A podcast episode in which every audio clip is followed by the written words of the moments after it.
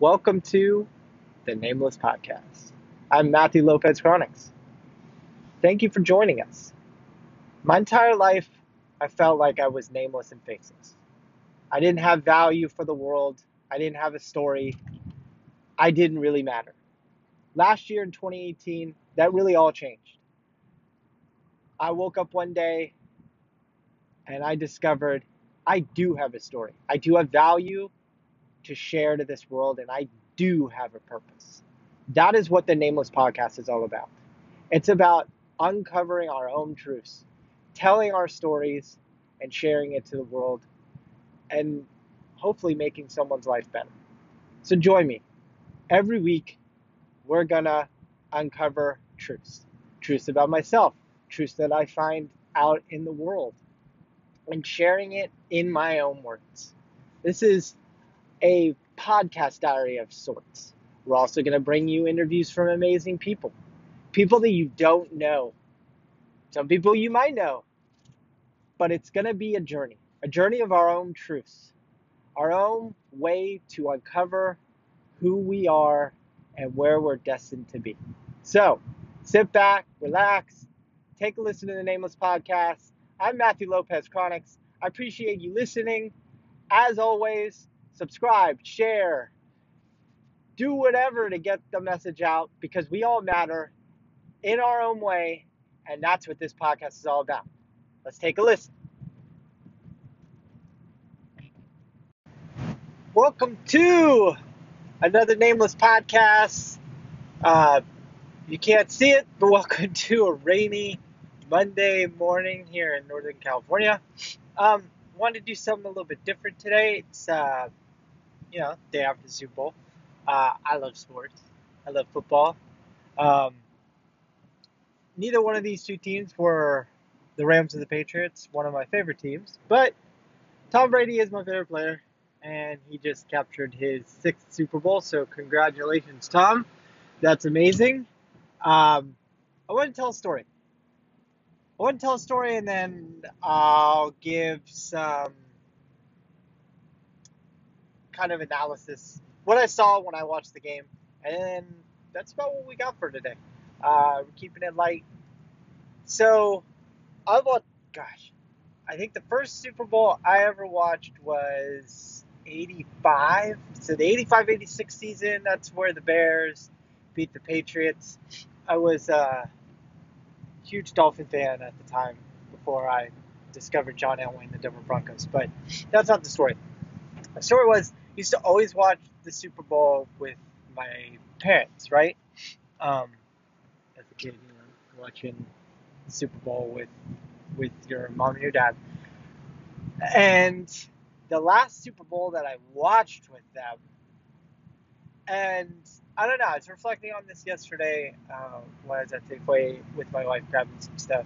And the last Super Bowl I watched, though, my dad's a huge Giant fan. It was the 91, 92. So the first time the Giants and the Bills uh, played each other.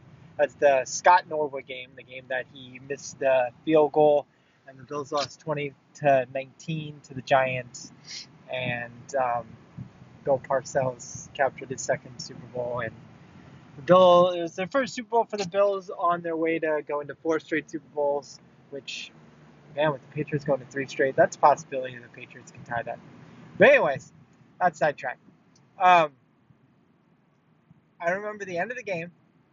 My dad just freaking out over the Giants, and like my mom and my grandparents watching. And I wanted the Bills to win because I really like the uh, I like Jim Kelly, like Thurman Thomas and uh, Andre Reed, James Lofton, uh, you know Bruce Smith.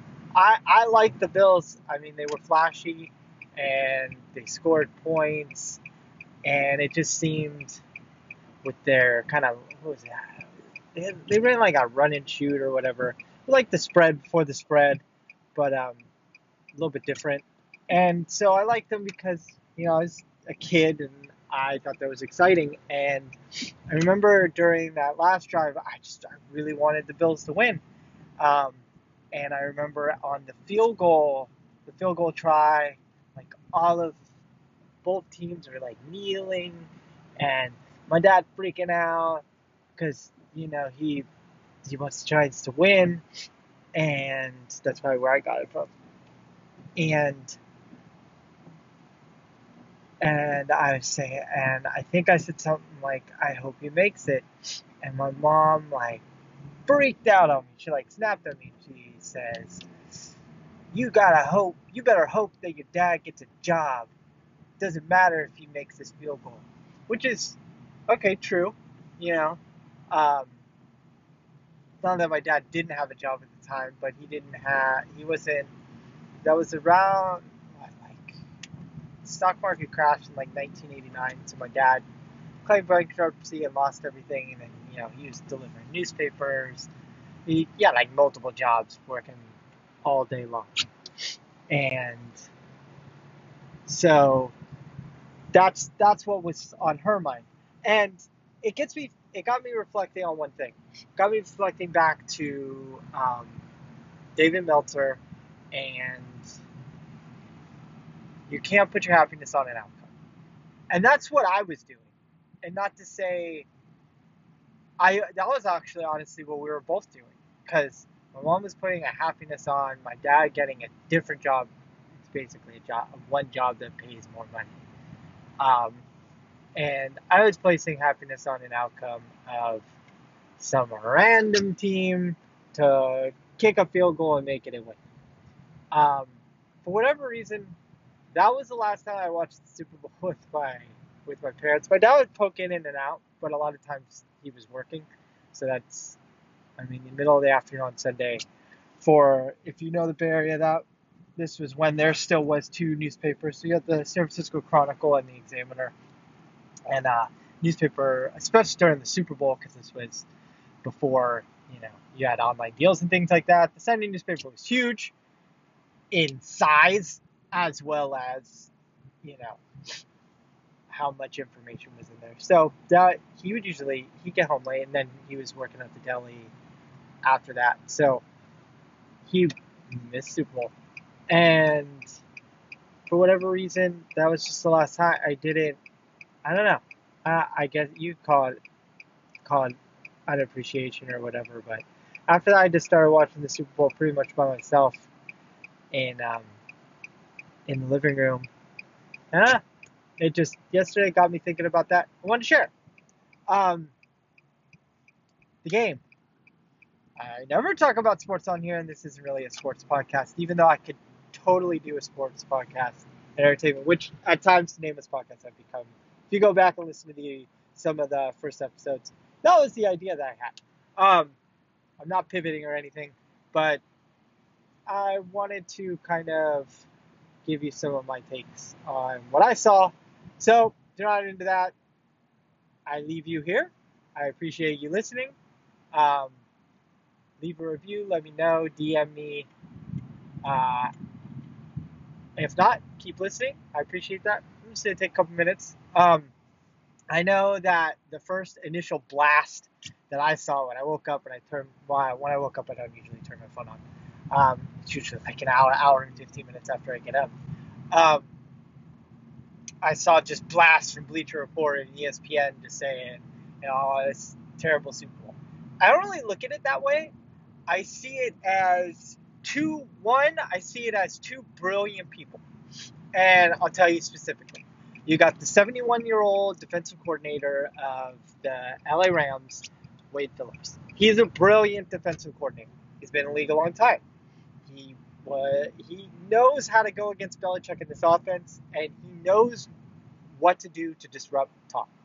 And I think that's what you know, and not even think. That's flat out what happened for three quarters. Is they really, really had Brady messed up. He he they didn't let him get him a rhythm. They also didn't let their running game get downhill, and they had them. He had him off balance. He had him off balance, and he has the players to get. Even though they only got one sack, and the pick was, yeah, you know, call what you will, but I'll be honest. A different wide receiver probably makes either knocks that ball down or makes the play. I just don't feel that Hogan gets the invites the contact that if that was, say, Julio Jones, Julio's either knocking that down or making that catch for that that opening drive interception. And with what Brady does, with what type of quality he has in his outside wide receivers is amazing. Um, but the Rams, with the fact they have the best defense player in the NFL, I just they they were amazing. They they had him off balance. I mean, the Patriots were able to move the ball, but they weren't able to sustain plays. So get one, two, three, four, five plays, get in the end zone. They get it into midfield. They get it a little bit into Rams territory. I mean, they missed the field goal. They stall out. It, he, the masterful game plan. The flip side of that is they still were allowed to get plays. They just couldn't get big, big plays, and they couldn't get a string of big plays together to score. But what they did do is keep that defense on the field. And what you saw in the fourth quarter is now you have Burkhead and Sony Michel running down your throat, especially when you've got you're putting nine in the box in that third and one, and Michel breaks like a 26 yard run when you need to get a stop there so you can get the ball back. Flip side of that is I'm just well one, I live in Nevada, Jared in Nevada. Ooh, there's a shout out. Woohoo!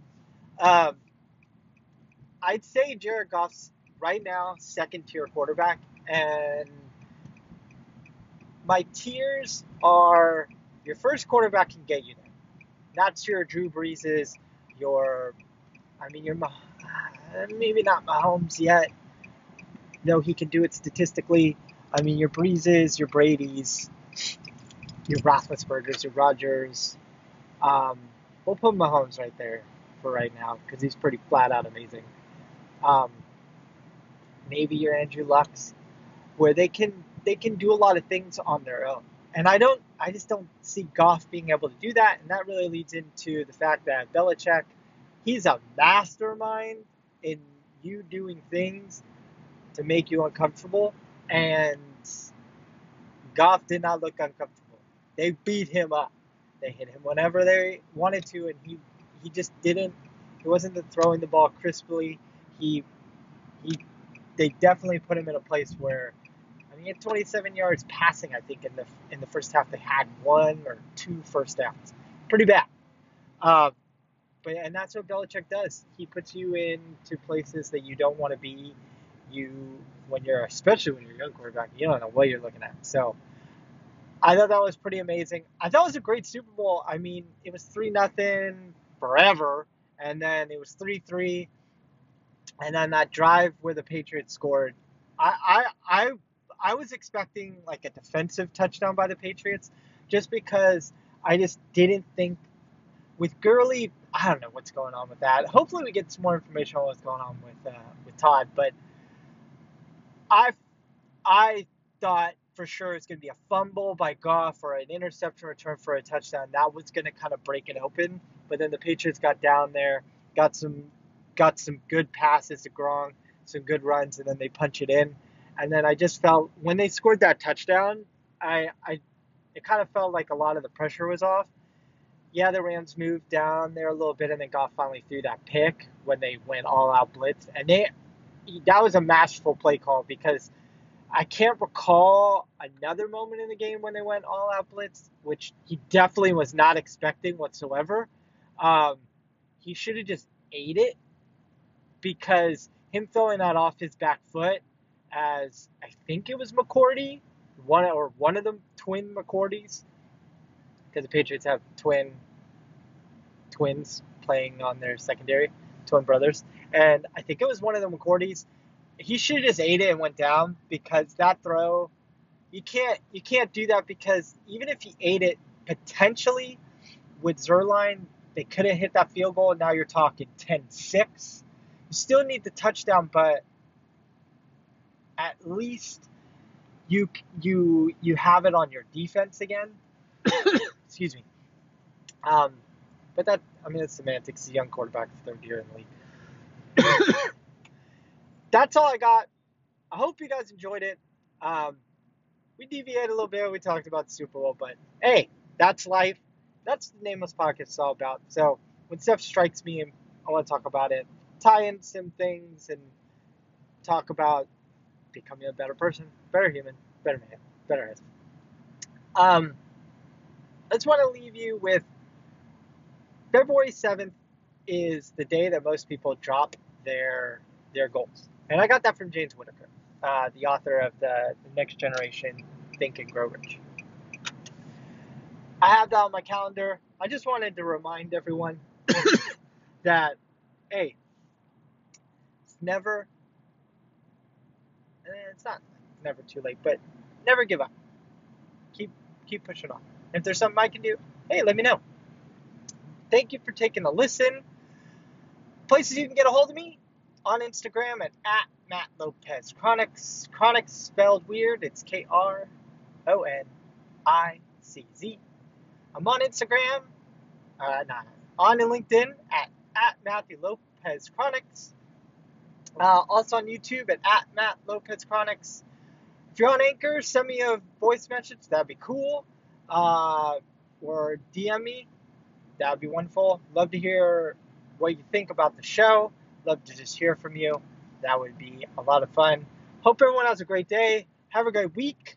Talk to you guys very, very soon.